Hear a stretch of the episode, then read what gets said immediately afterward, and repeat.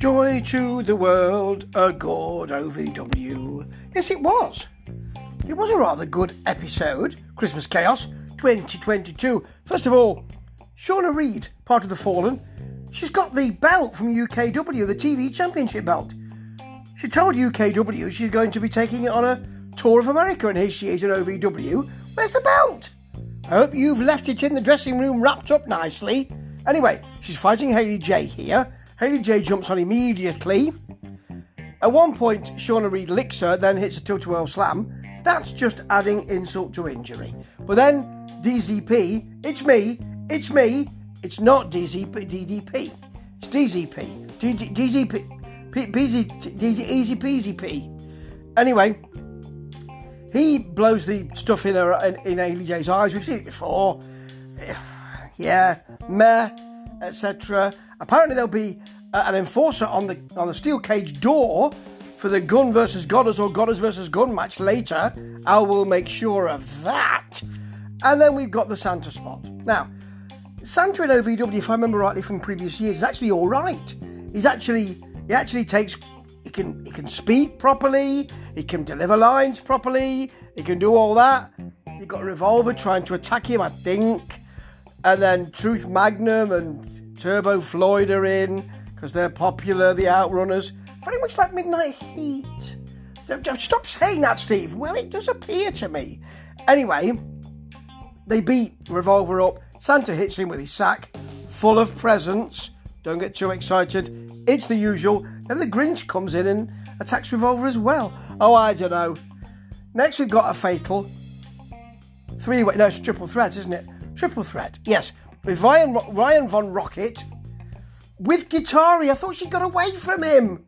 Oh dear, I'm sorry, Ari. You've been pulled back in. Just when you think you're free of Ryan Von Rocket. Or Ryan Von Noel, as he's called tonight. Well, you know, it's not funny.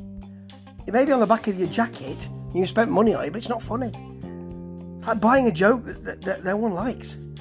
Versus Doug Basham versus Jack Vaughan. Because this is this is the culmination of that awful thing where Jack Vaughan said, He's my mate, and Doug Basham said, I'm not. And then they were just, he didn't say it like that, but you know, they were just just chatting about, I've got pictures of you being my mate. You know, you haven't. Rubbish. Absolute nonsense. And uh, this is for the Kentucky Brewing Championship uh, title. Yeah, and they've been messing with the Kentucky boys, Kentucky, yeah, all that.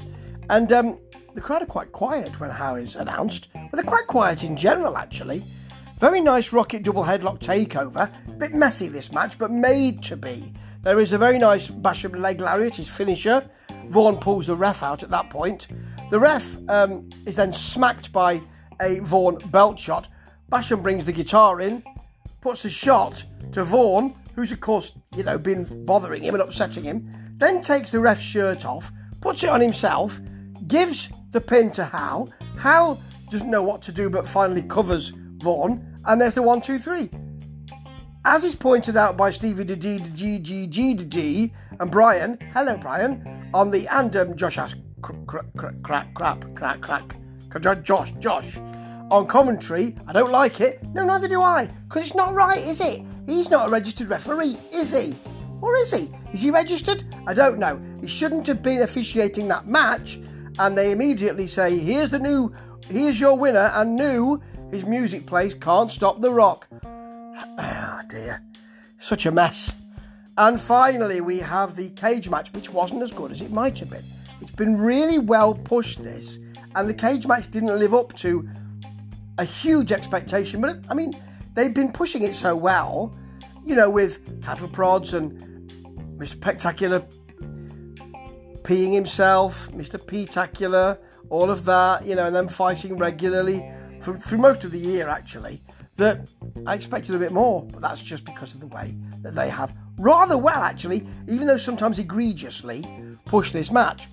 Early on, we've got a um, a gun Fez press. Always nice to see that. Got to take some handcuffs out, puts that cuffs on one of the wrists, of Tony Gunn. Can't get the other one done, and this is a really good moment because Gunn then thinks, I've got some steel to wrap around my wrist now. Very nice. He uses that and then hits a knee off the top of the cage. Beautiful.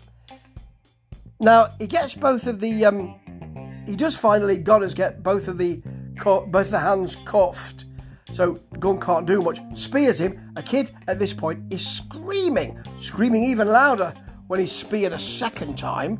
Yes, Godderz then gets out, goes to get down the steps. Gunn is pleading with him to come back in. So Godderz hasn't touched the floor. Match hasn't ended. He's on the steps. He does go back in. Gunn then manages to DDT Godderz on the on a chair with his hands cuffed. Now, God has clearly helped, but Gunn did it and looked really good doing it. He gets the key and frees himself. Eventually, I think they're a bit worried on commentary that he won't be able to, but he does. Gets the kill shot, goes out to get through the cage. Shearer slams the cage door, comes in, brutalises him. He's joined Godderz's crew. I didn't see that coming actually, and probably it's a good move for Shearer to be in a group because charisma is not his biggest point, and um, he's sort of a general baby face. He'll be better as a heel, I believe. And this episode was actually rather good, packed full of stuff, some pretty good matches. Even when the matches weren't that good, there was energy. I like it, and it augurs well. Augurs well, that's what I said for the new year. Ta ta.